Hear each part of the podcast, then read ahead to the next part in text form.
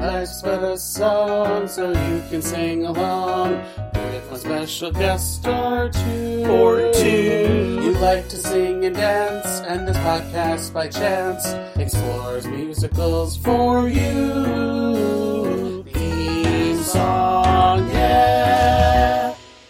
Hello, everyone. Welcome back to another episode of Life's But a Song, a podcast that likes to live in the land of musicals. I'm your host, Jon, and with me today are two very special guests who literally just met each other. It's Marc Bonanni and Rebecca Edmunds, everyone. Woo! Thank, thanks for having me. Thanks for having us.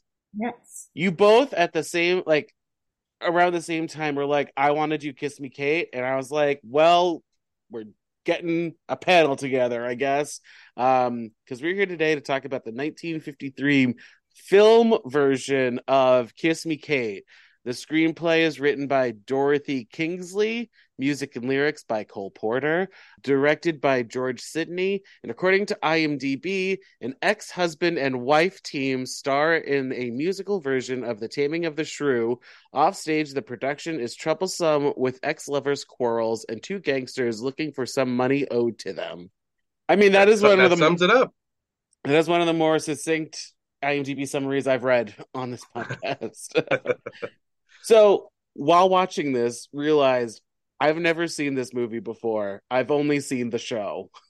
Oh my gosh. Was was it Cole Porter showing up that gave it away? Yes, it was. Well, the the oh, that whole opening when they're in the apartment, I Whole was like, wait, am I watching the right thing? I had I had a moment, and I was telling Mark before we started recording. I was like, I hope I'm watching the right version. I hope everyone is watching this version with Howard Keel and his his deep, sexy voice. and we did we did another Howard Keel movie. We did uh Calamity Jane. So we're just we're hitting all the We're just Howard getting Keel. I love Uh, Howard Keel. Me too. I don't like the character Fred, but I like Howard Keel. He's a good actor. He tends to play a lot of um well, I guess that's just kind of the the characters of the time, but he tends to play a lot of misogynistic. Oh, Uh, we Are you saying Seven Brides for Seven Brothers is misogynistic? Hmm. No, What? not at all. oh my god. So I'm assuming you two have seen this movie before, that's why you picked it, yes? yes, one of my all-time favorites. hmm Me too. But have you seen the show?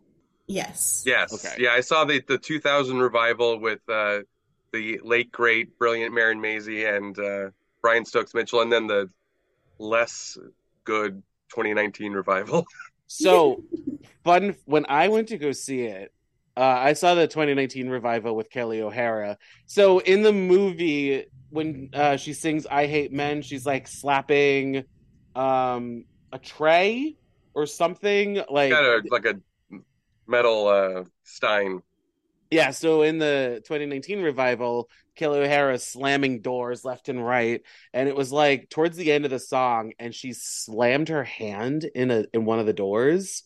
Oh, And- she pauses and she's like she literally is like my hand is stuck can somebody come help me and they uh, the stage manager gets on the god mic they bring in the curtain and everything and just before like they bring they can close the curtain she gets her hand out turns to the audience and belts out i hate men and i'm like that's a professional right there and and so what was really great though is like later on in the show they kind of made it a joke.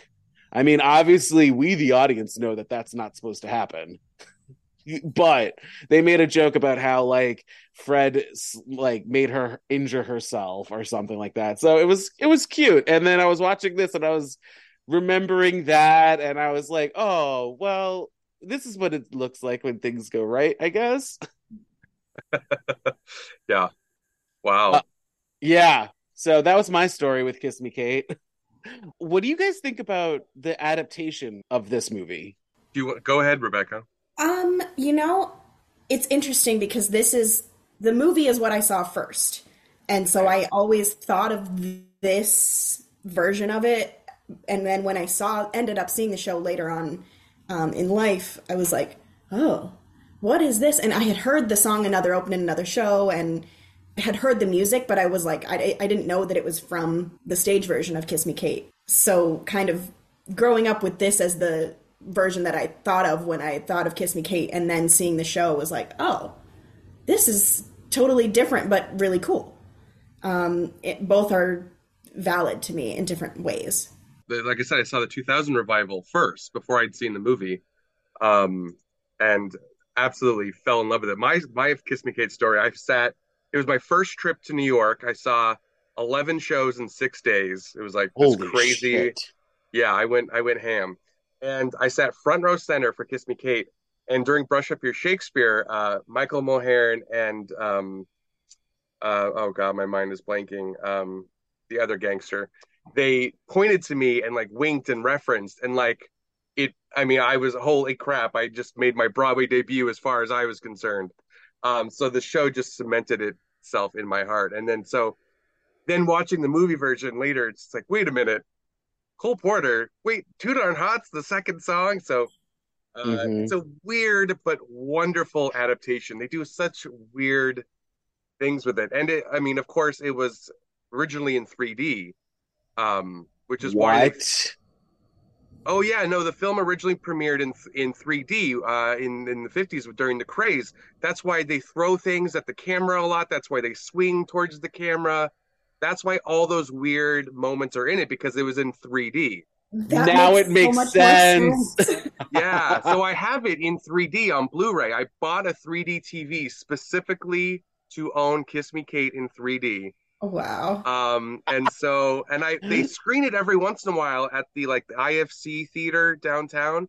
They do screenings of the 3D Kiss Me Kate every once in a blue moon.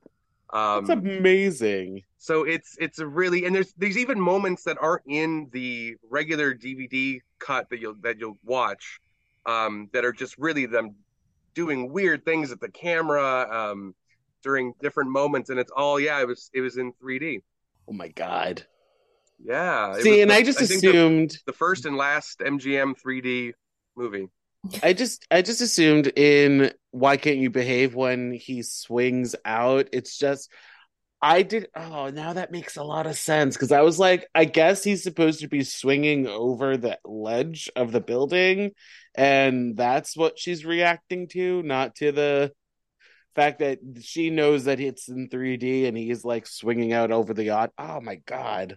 yeah they actually shot three versions of the movie the regular version a widescreen version and a 3D version and sort of were testing the waters and the 3D version actually did like 40% better at the box office but then like the fad like died out so they ended up pulling the 3D version at some point and it's just the regular 2D version that you see now Got it. but yeah that's why Ann Miller's throwing her jewelry and scarves and yeah Speaking of Too Darn Hot, the commentary before the song kind of felt like, or like after the song, kind of felt like it was from reviews of the show, where they're like, "This show, the song, it doesn't make sense. We have to cut it." Blah blah blah. I was like, "This isn't, this isn't you guys. This is reviews. This is something." Because in the show, it's the Act Two opener, and I believe the story is that they put it that way because Cole Porter wanted to make sure everyone was awake for Act Two and present. Yeah.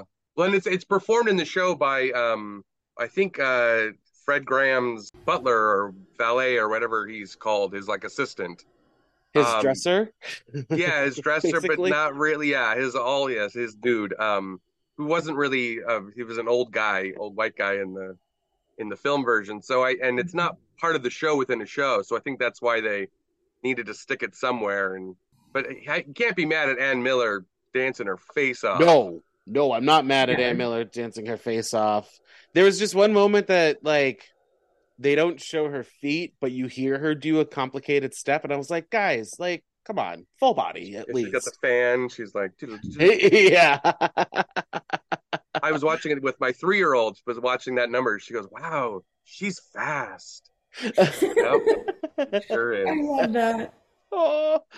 Um so oh, where do I want to go? Where do we want Let's actually talk about the show since we kind of did already. Um so Kiss Me Kate premiered on the Broadway in 1948 where it made history winning the first best musical Tony award.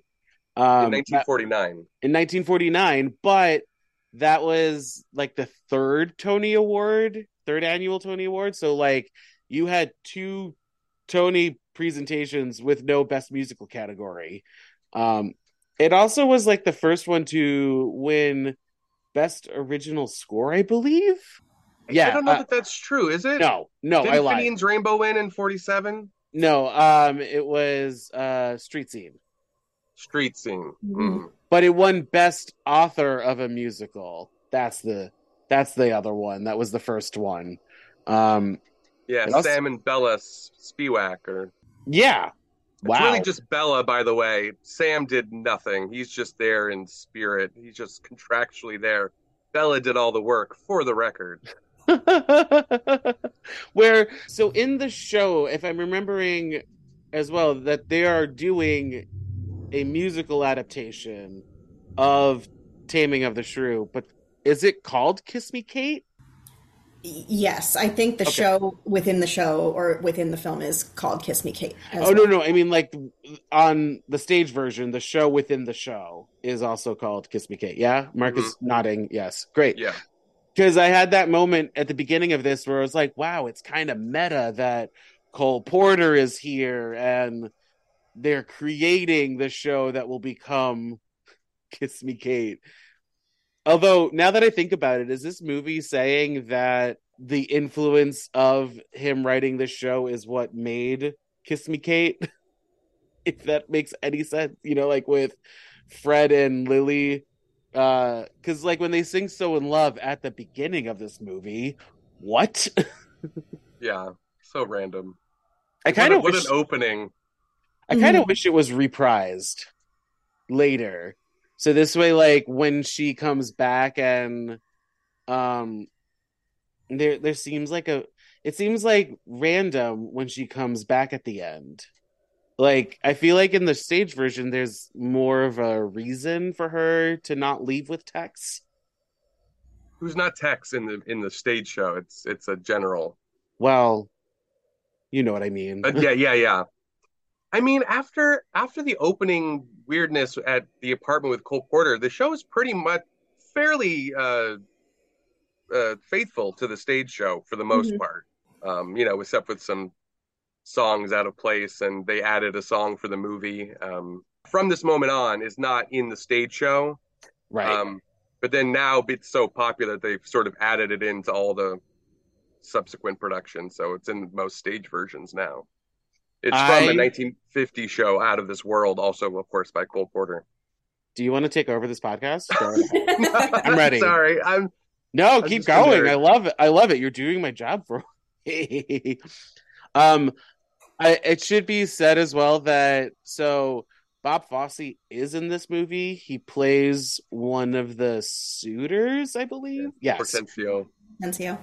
Uh where he actually choreographed in from this moment on his duet his little moment and like you can tell it's not the it's not the choreo like the rest of the choreography that's been happening you can you're like ah here's the beginnings of your own style happening Yes.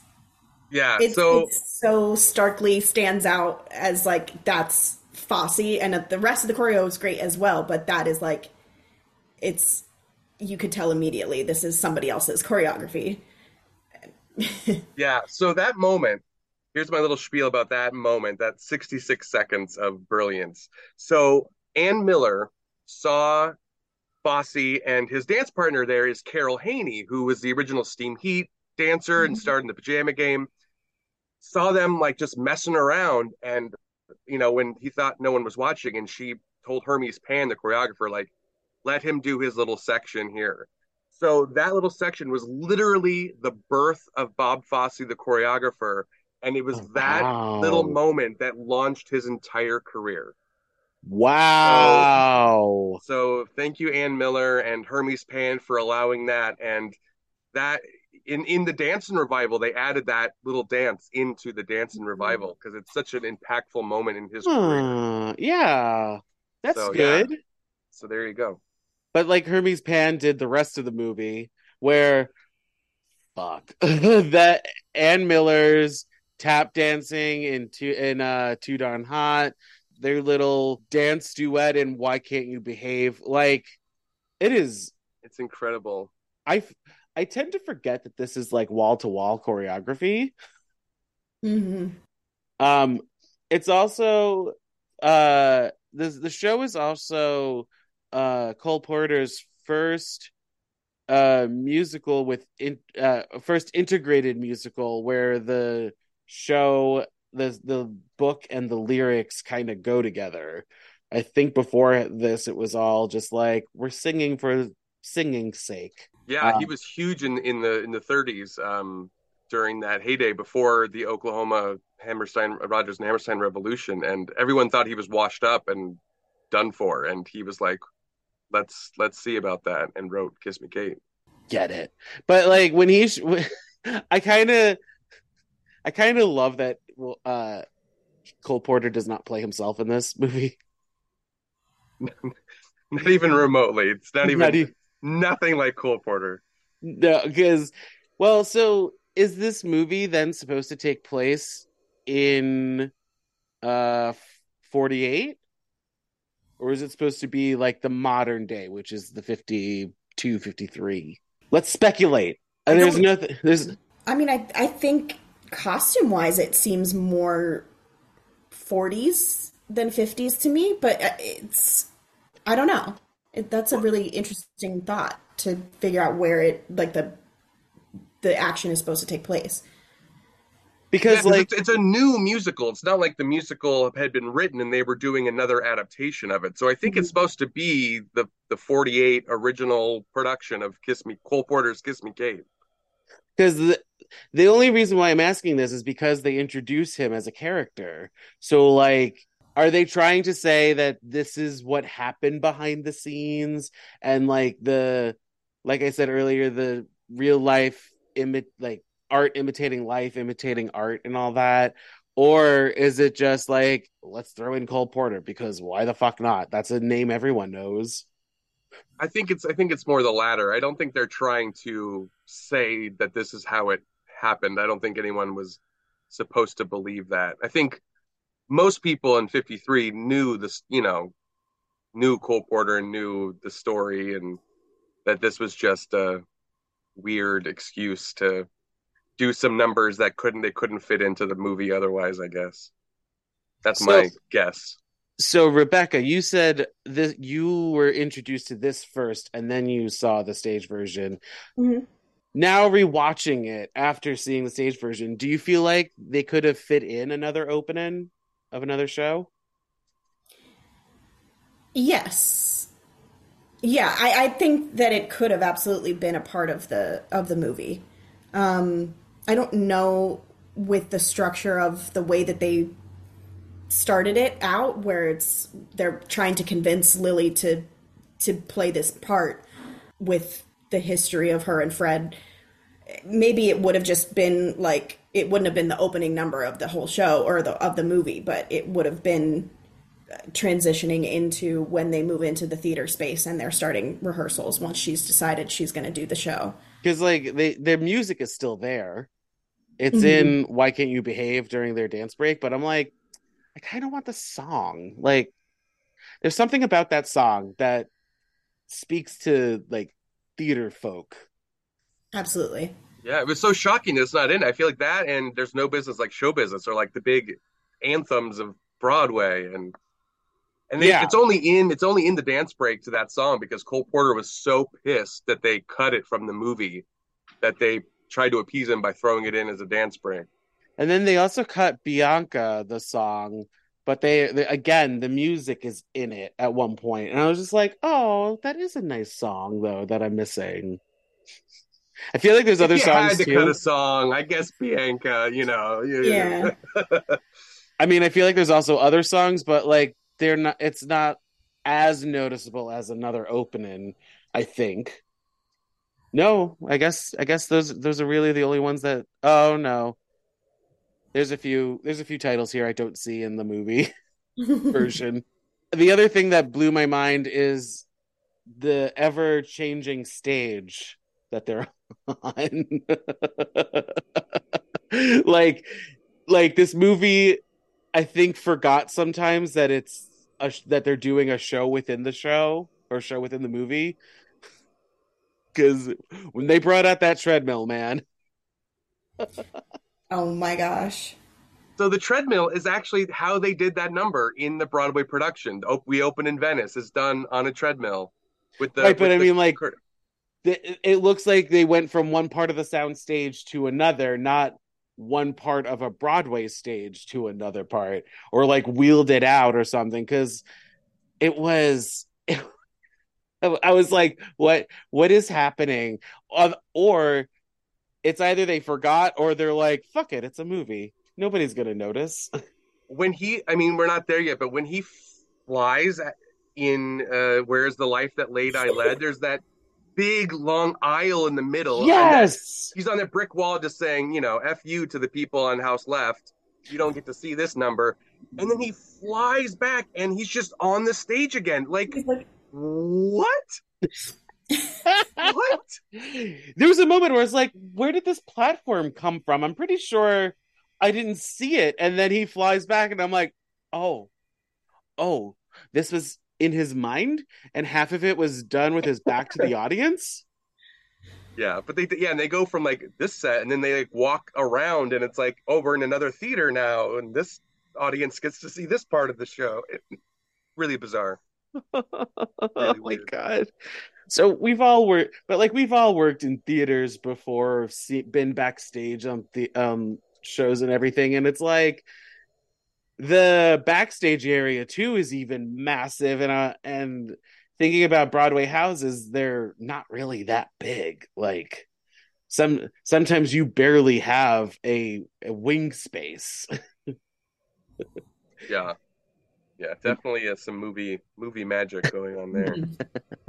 I do appreciate though that they got a donkey and it's funny like I think Howard Keel has a throwaway line before we get into like seeing a performance of the show and he talks about like oh we got to make room for the donkey or whatever and you're like what and then you see the donkey so many times they get use out of that donkey Sure do. It was an expensive donkey. Mhm. Um, do you guys have anything you want to bring up? You want to talk about with this? Like, I, I, I we're we've been bouncing all over the place. I, I feel like you have more to say, but I don't know if I'm getting that to that question for you too. Were you a part of Kiss Me Kate when we did it at Yes. um, Fredonia? Okay, so I was on the um, the backstage crew for it, and I just talking about the set. I remember the set for that for our production of it was kind of crazy, and we had to like there was part of it like the show set was on one side, and then we would have to turn rotate the whole set around, and then on the backstage.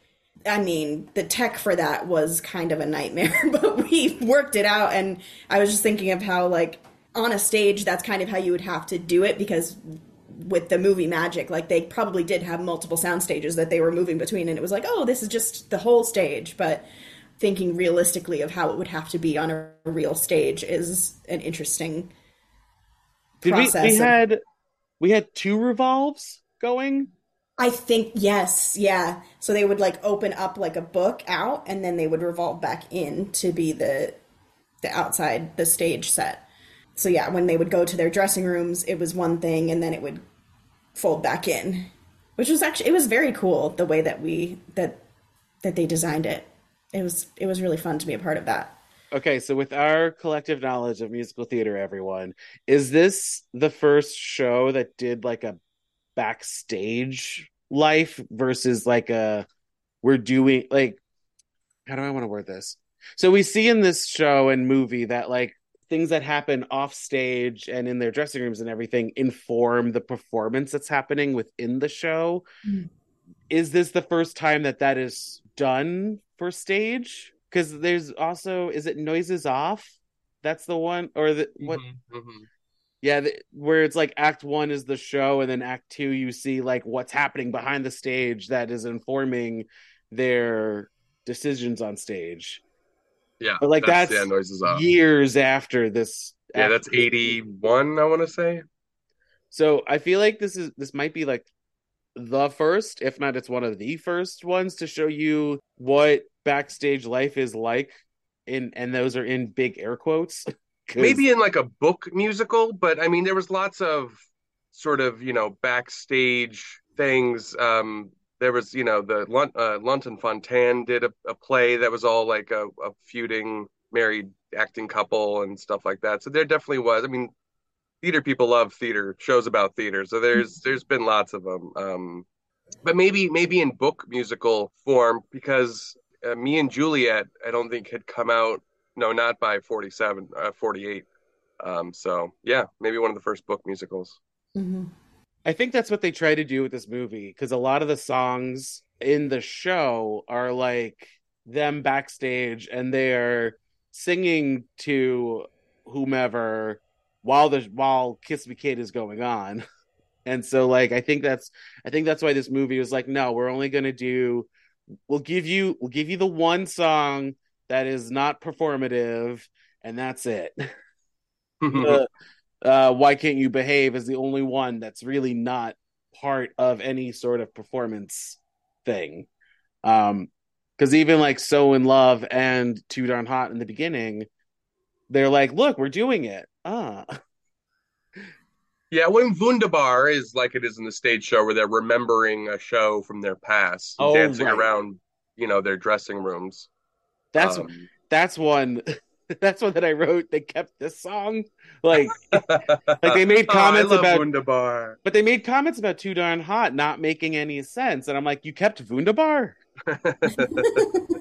That's true. Yeah, it's a good device though to kind of get them out of their feud and they start to remember the, the good times they had together, which is part of what leads them back to each other in the end. But yeah, it is kind of just a random like what is this German operetta song that we're singing?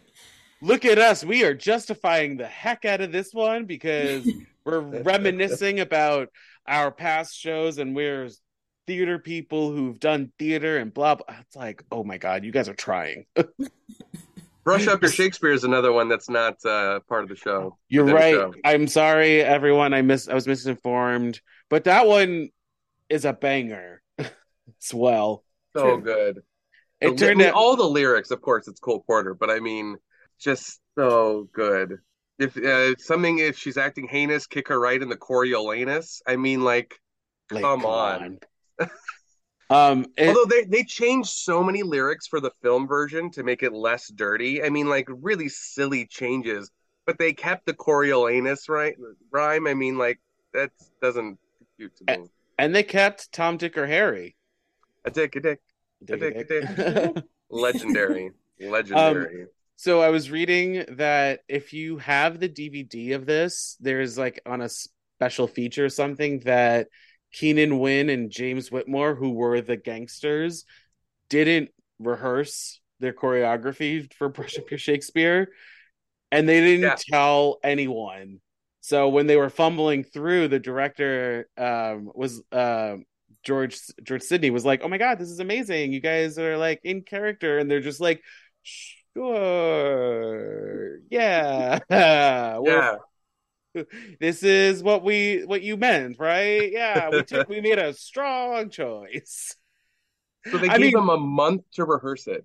They gave because they knew they were both not dancers or singers. They gave them a month before shooting to rehearse it, and they just played handball the whole time. And the Hermes Pan, the choreographer, was like, "Guys, you're gonna you're gonna get fired. You're gonna get me fired."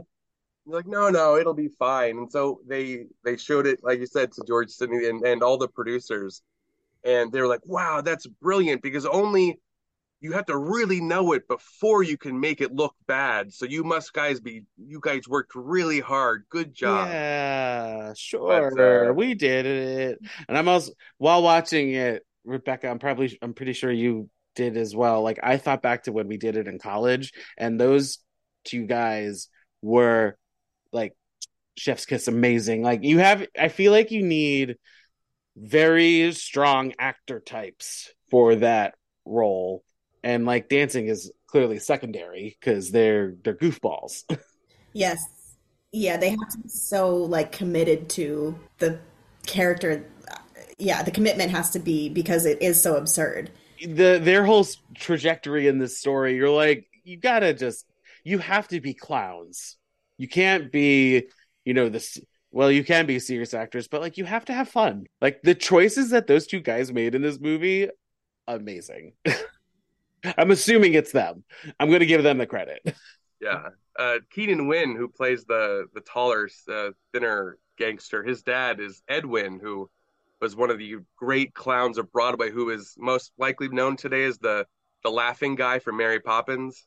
I he's also that. he's also the um, Mad Hatter in Alice in Wonderland. Yep. So yeah, that's his dad.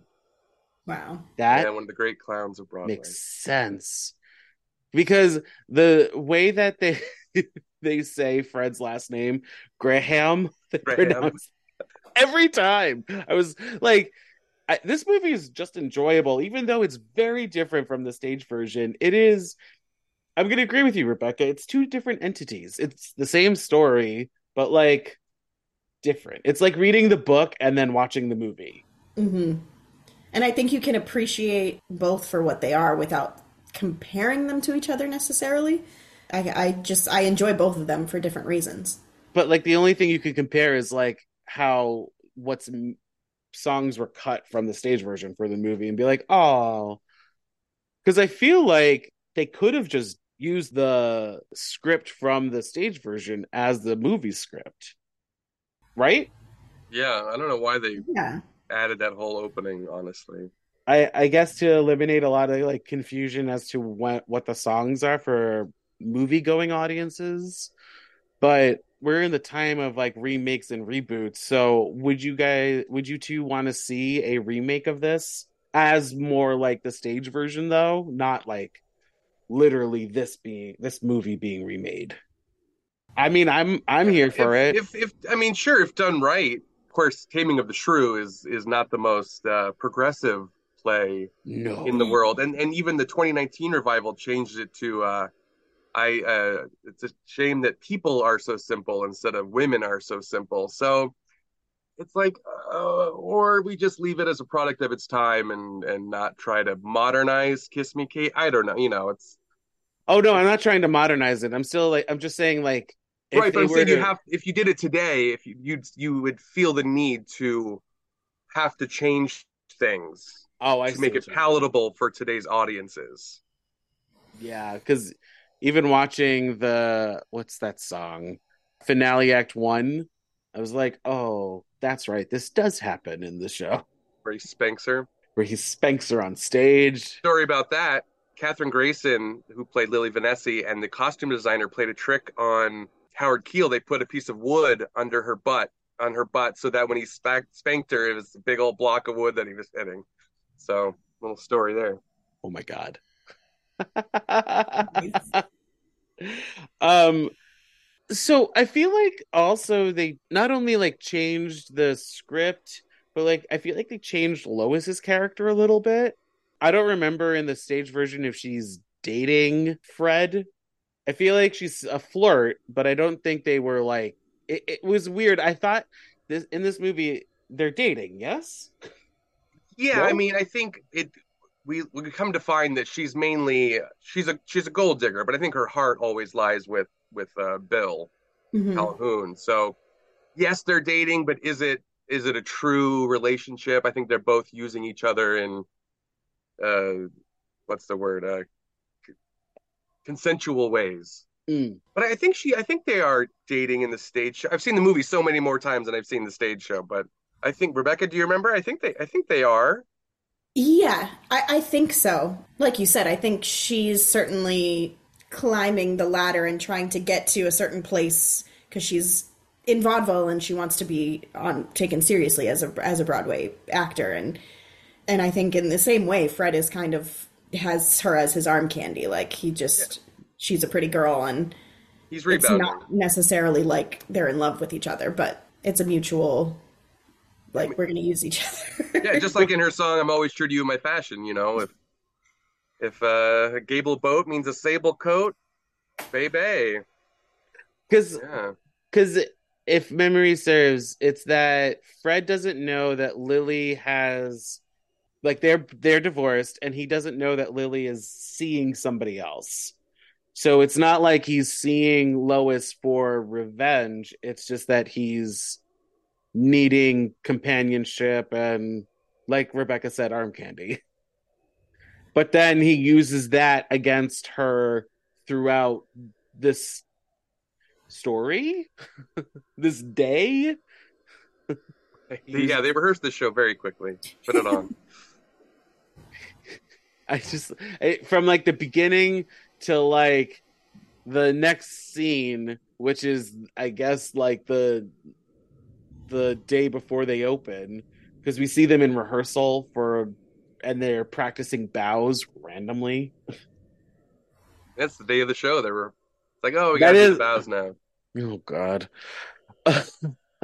um rebecca you do you have anything else that you like any other stories marc and i shared some personal stories about the show do you have one i mean just that this movie for whatever weird reason as a child was one of my go-to like if i was sick staying home from school i would put kiss me kate on.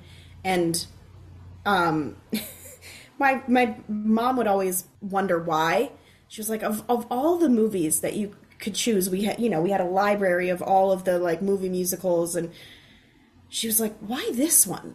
I said i don't know i just like the dancing and and the music and um there's just something that still after all of these years i watch it and i still laugh out loud at some of the jokes and the the physical comedy and um it it never ceases to make me happy I can't like I'll never get bored of it. Um, it's just one of those classic movies that I will always treasure as a memory in my heart. like mom, she's watching you're you're watching a great movie. Shut up. you're watching the birth of Bob Fosse. yeah, and it's laugh out loud funny. I mean, some of the lines and the deliveries are one of my favorites is when he's like thinks he's bleeding and it's just the stage makeup and he's he's like no no no bruising no discoloration he's like that's all i need a blind stage manager just kills me that line mm-hmm. i mean i've talked about in other episodes how comedy is hard because what we find funny like a year ago five years ago ten years ago is no longer is really hurtful. But i feel like this is one of those innocent comedies i'm gonna say where it's like they're not degrading anybody. It's situational humor. And yes he's fred spanks lily and yes there's all these um, he beats on him too though. You know she gets right. back good yeah and there's like a lot of other things uh like anti-feminist things i should i could like broaden it because well because that's shakespeare's also... fault though can't can't blame yeah but like, I feel Kiss too much. I feel like this is one of those movies that like I I I see where Rebecca, you were like, this is just comfort. Like it's just it's nice. It's it and it has great music and Ann Miller dancing her face off. How can you not like it? Uh, where can you go wrong? All right, one last call. Any uh anything else we want to mention before sharps and flats? I think. Oh, you know, then uh, I'm always true to you. The the sailor that she flirts with, that's Hermes Pan, the choreographer for the film.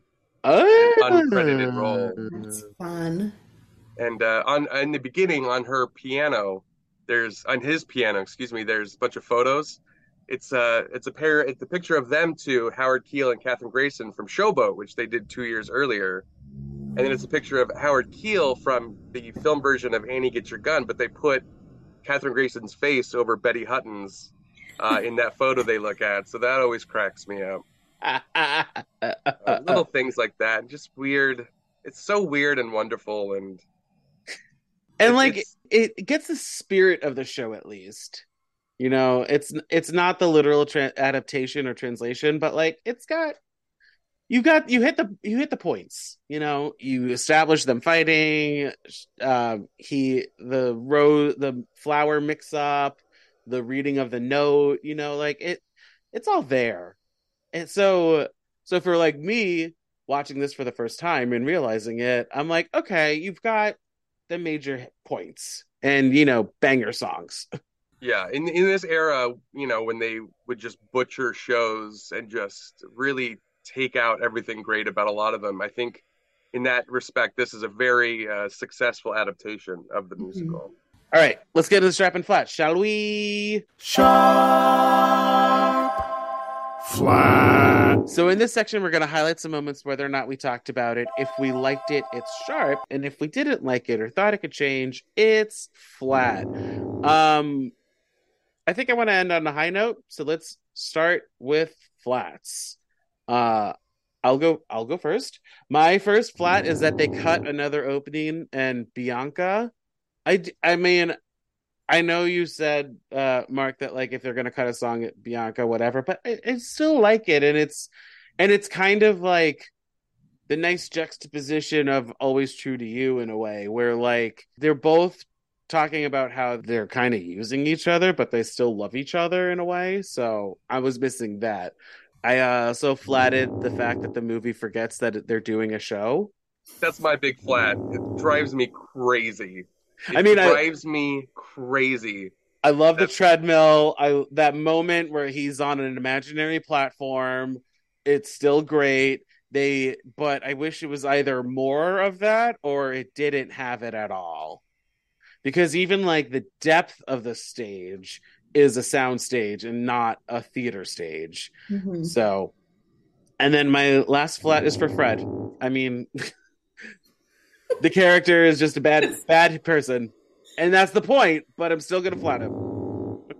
Oh, come on. I mean, Poor Howard I think- Keel. Poor Howie Keel. I think I wrote that right around the end of Act One, and I was like, "Do we do we really need to do this?" Like, do I mean I get it; it's part of the script, it's part of the humor and everything, but I'm just like, my guy. Oh, and then also how he talks about her and things like that. I'm just like, oh God, okay, you're a man, great. uh, Rebecca, what were your flats? So, yes, along the line of the kind of unrealistic stage expectations of just giant, gigantic, huge stage. Um, and then there was this thing that I noticed that I don't think I've ever noticed before when watching this, but there are quite a few times where someone will like break the fourth wall and completely just stare straight into the camera. Yes, And I noticed that. I don't know. There's certain moments where I'm like, that makes sense there. Where like if the one of the gangsters does it at one point, and it's just kind of like, hmm, like we're we're talking to you guys now. But at other moments, I was like, why are we staring straight at the camera? What are we commenting on here? I didn't, and I like I said, I had never really thought of or realized that before when watching it. Ann Miller does it a lot in Always True to You. Yeah, I noticed that because she's she's Ann Miller always has a smile on her face in every movie I've seen her in, and she's singing this song and smiling, but like staring directly at the camera, and I'm just like, why for? I wonder if that's an aspect of the 3D thing. If that's a, a product of that. It's also, I mean, they do that a lot in the stage show, so I wonder if that's just a. But that's a the stage show. Like, But you know, if the director used that as the blueprint, as opposed to Mm. You know, screw the screw the stage show, I'm doing my own thing, which was the was a failure of a lot of movie musicals of the decade, is not uh, looking to the stage show for inspiration. So I don't know, it's my theory. Um, yeah, and then I guess the only other, which is kind of taking out another opening and taking out Too Darn Hot, or putting placing Too Darn Hot in a different spot.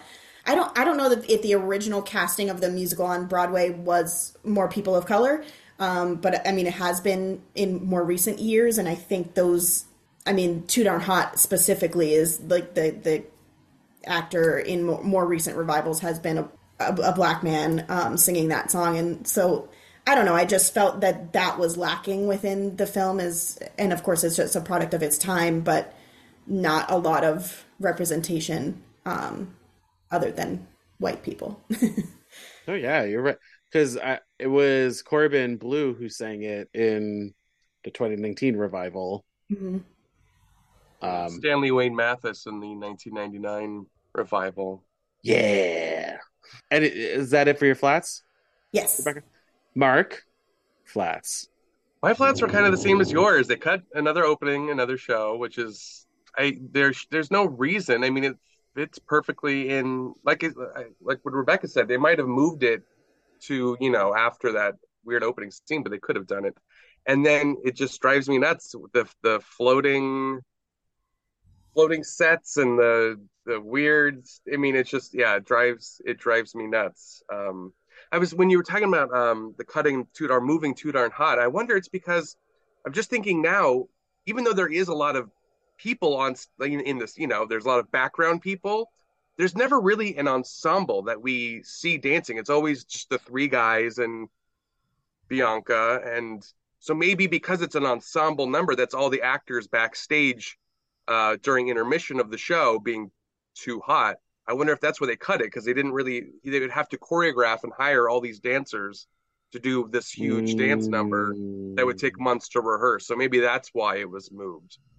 Um, well, if they may remake the movie, put it back where it was. put it back the way it was, different show. Um, yeah. I, other than that, I think it's it's probably my second favorite movie musical of all time. Maybe I'd have to. I haven't done a solid list, but uh, nothing beats Singing in the Rain. But uh, right. I think uh, yeah. Kiss Me Kate is is is such a solid for for a movie that that well we're we're doing flats. Uh, no, I that's it's pretty. It's a sharp film.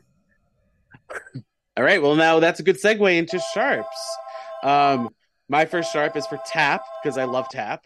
I will always sharp tap and everything, even though they're not like really tapping because you, especially in uh, Too Darn Hot when she kicks up her shoe and you're like, there's no metal underneath there.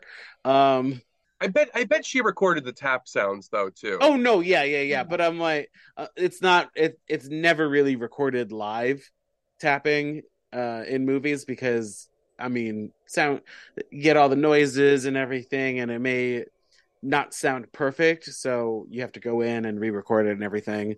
Um, I also want to sharp the whole cast. I was starting to like write people, write characters or actors' names, and I was like, you know what? Everyone's doing their job. Like everyone, everyone's great. Howard Keel is just a beautiful man that is that can that I want him to sing me to sleep every night. Um, Kathryn Grayson was great. Ann Miller, love her. Um, so yeah, Tommy Uh, Rall is one of my favorite Rall. performers of all time, and he really shines in the film as Bill. Mm. And then uh can't forget, you know, Keenan Wynn and James Whitmore, like they're great. Also, they have character names that I don't think are ever said in the movie. I think it's just Gangster One and Gangster Two. I think is how they're listed in the show in the stage show. I'm on the IMDb page and and Keenan Wynn is Lippy and James Whitmore is Slug. Slug, right? Yeah. Yeah. I don't think that's in the stage show. It's net but like also their names are never said in the movie. I think. Oh, they find a slug, but that's not even the character that finds the slug. Anyway, that's Um, weird. I also sharp the show costumes because they're just so colorful. like like Technicolor was big as at the time, so With an exclamation point, Technicolor. Technicolor. Um, I also sharped how the gangsters talk, saying like Graham and other little things like that were just so funny, and especially like when they um confront Tex after they're they're in the show costumes and they're still speaking in the Shakespeare like it's just so funny. And uh, my last sharp is for brush up your Shakespeare, especially the little tag at the end. Because, like, I mean, they may not have practiced allegedly, but like, there's parts where they are doing the footwork and they are doing everything, and it's so funny. uh, who's ne- Rebecca? You're next. Um, okay. Along the lines of wanting to praise the whole cast, um, but specifically the chemistry between Howard Keel and Kathryn Grayson. Um, I mean, them having done Showboat together before, they have this connection already. I think that's just beautiful to watch on screen. And Ann Miller and Tommy Rall are beautiful together as well. Um, I love that we got kind of the introduction to Fosse's choreography in this, um, and everything to to come after that. That this was sort of the birth of that was really amazing to see, and um, the the comedy overall, but especially the gangsters, um, is just chef's kiss. Brilliant. Uh, Marc, what are your sharps? I mean, you basically sharp the whole movie, but Yeah, I mean everything sharp. I mean, you guys really hit it all. I mean, the costumes. Um, I'm a huge Tommy Rall nerd, and this is one of my favorite performances of his. I love the 3D aspect of it. I love watching in 3D. It's one of my favorite things. Um, and it's so funny watching it not in 3D, just how often. Watch it again, knowing that it's 3D. I mean, you'll see how many times they throw things at the camera. It's so random. Um, Marc, Rebecca, and I are coming over. We're we'll be in our Movie jammies because it's a yeah, shitty we're gonna come right watch now. the 3D version now. come on Yeah, over. we're gonna It's- come over. It's wild. Um, but I yeah, I'm, I'm trying to think of anything more specific that you guys didn't touch on already. It's it's the the Fosse, you know, moment is is I mean, you sort of your your breath stops. I mean, and even even in that in the from this moment on, the not Fosse, but I mean, when when Tommy Rall enters, I mean, like literally swinging from the rooftops. I mean, that's insane. Uh, it's just so cool, and it's also cool to see Hermes Pan really played up the strengths of the different men. Um, and and and Bianca too. I mean, uh, Bianca in the stage show, I believe, at least not originally, was not a tap character. There was no tap dancing, and they changed that for Ann Miller. I mean, maybe now because of the film version, they've made it more of a tap character, but I believe think they centered just- it more tap. I think she's just the dancer. Not it's not I think if I remember correctly, like Lily is the actor singer and Bianca or Lois is the dancer. I mean, she still has Role. many songs within the show. I mean, she's Right, right, still, right. But know- like hers her songs are more like the dance forward one, the dance heavy ones. Yeah, she's the young soubrette. She's the young, Yeah. you know, the sexy uh, B plot in Um, both the stage version and the, you know, film in the stage show within a show and the show. Too many shows. I Showception. didn't realize that Tommy Rall is in Seven Brides a year Yeah, after he this with- is, with he Howard is. Keel. Frankincense. A lot of the and and um uh the, the- her name is the one who wrote the screenplay for this, whose name is escaping me.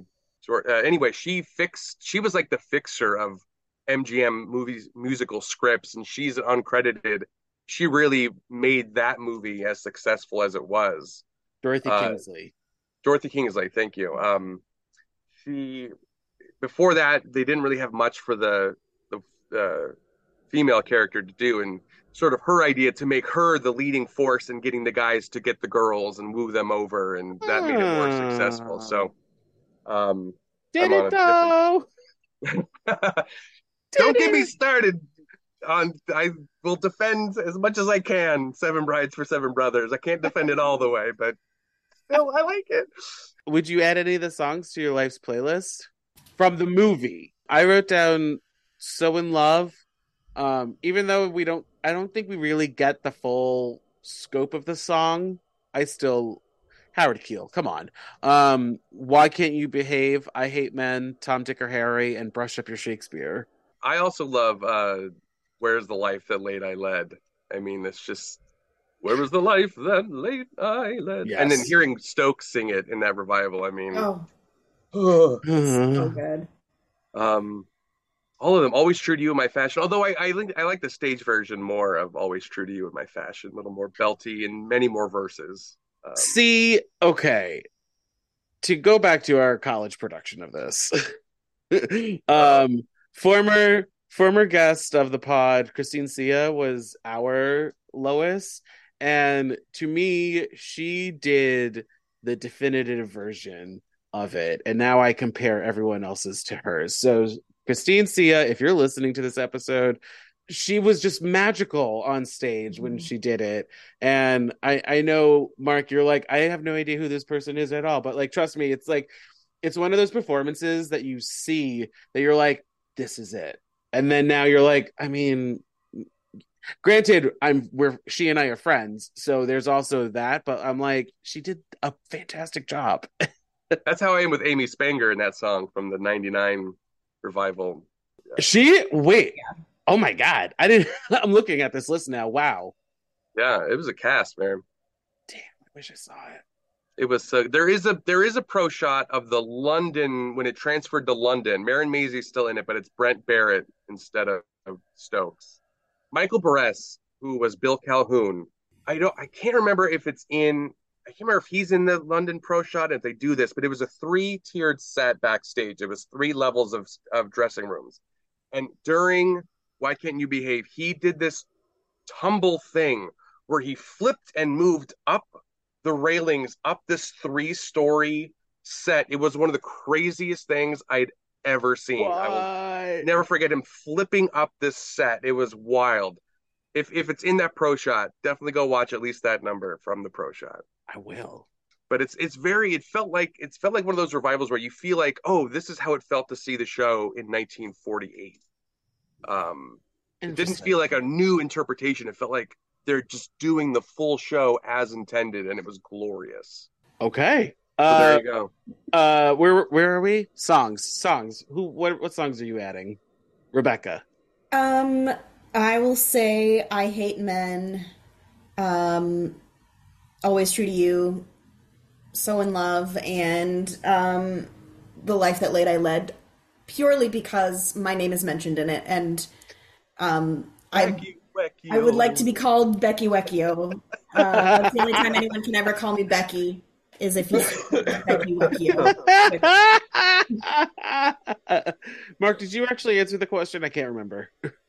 Yeah, I added uh, "Where's the Life the Late I Led." I mean, they're all they're all so good. I mean, there's not a clunker in in the score. No, and even in this in the in this version, I mean, I would say I would put Wunderbar at the like the bottom of my like list if I were to list them all, just because I, it's it's a weird song.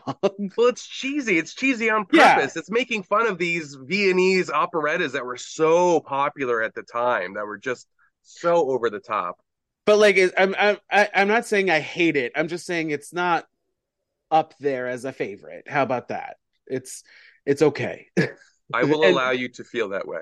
And I feel like also that is a acting song. Like I don't think I can just listen to it. I think I need to see them fall in love, maybe do like the stupid choreography that they did in this imaginary production of whatever that show is called. I don't know if they say it, but um yeah.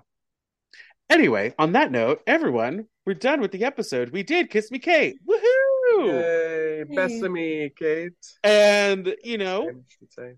it was i hope i i hope i networked you two so but what do you have to plug or promote let's start with rebecca Um, you can follow me on Instagram and the TikTok. Um, I do musical theater stuff on there sometimes, and uh, my handle is at it's Becca Ellen. uh marc It's not at Becky Wecchio. I, I, I should probably change it. I, I was gonna say you gotta you gotta get on that. Uh, you can find me on the socials at Bway Ghostlight, and please check out Broadway by Ghostlight on YouTube. It's my musical theater history channel. I just dropped a very long breakdown of the musical Annie Warbucks, the sequel to Annie that had a 10 year hard knock life to the stage. So, have you done And, kiss uh, me kate no, I generally do shows that aren't well known, that are that are not widely available. Mainly flops, Starmites, uh, Drat the Cat, uh, I Had a Ball, random weird shows like that.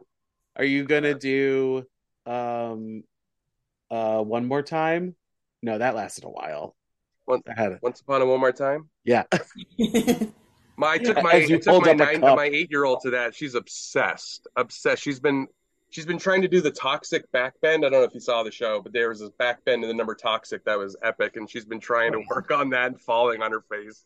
oh that's No, adorable but I've, I've been looking for a show to do. I have a video on 10, 10 things you didn't know about Sweet Charity. And I was like, I should do another one. What show should I do? I'll do Kiss Me Kate. So there you go. there you go There um you go. And if you know why they moved stuff around and took stuff out of this movie. I'd like to hear it because I didn't read all of the IMDb trivia. Everyone, haha! I ran out of time.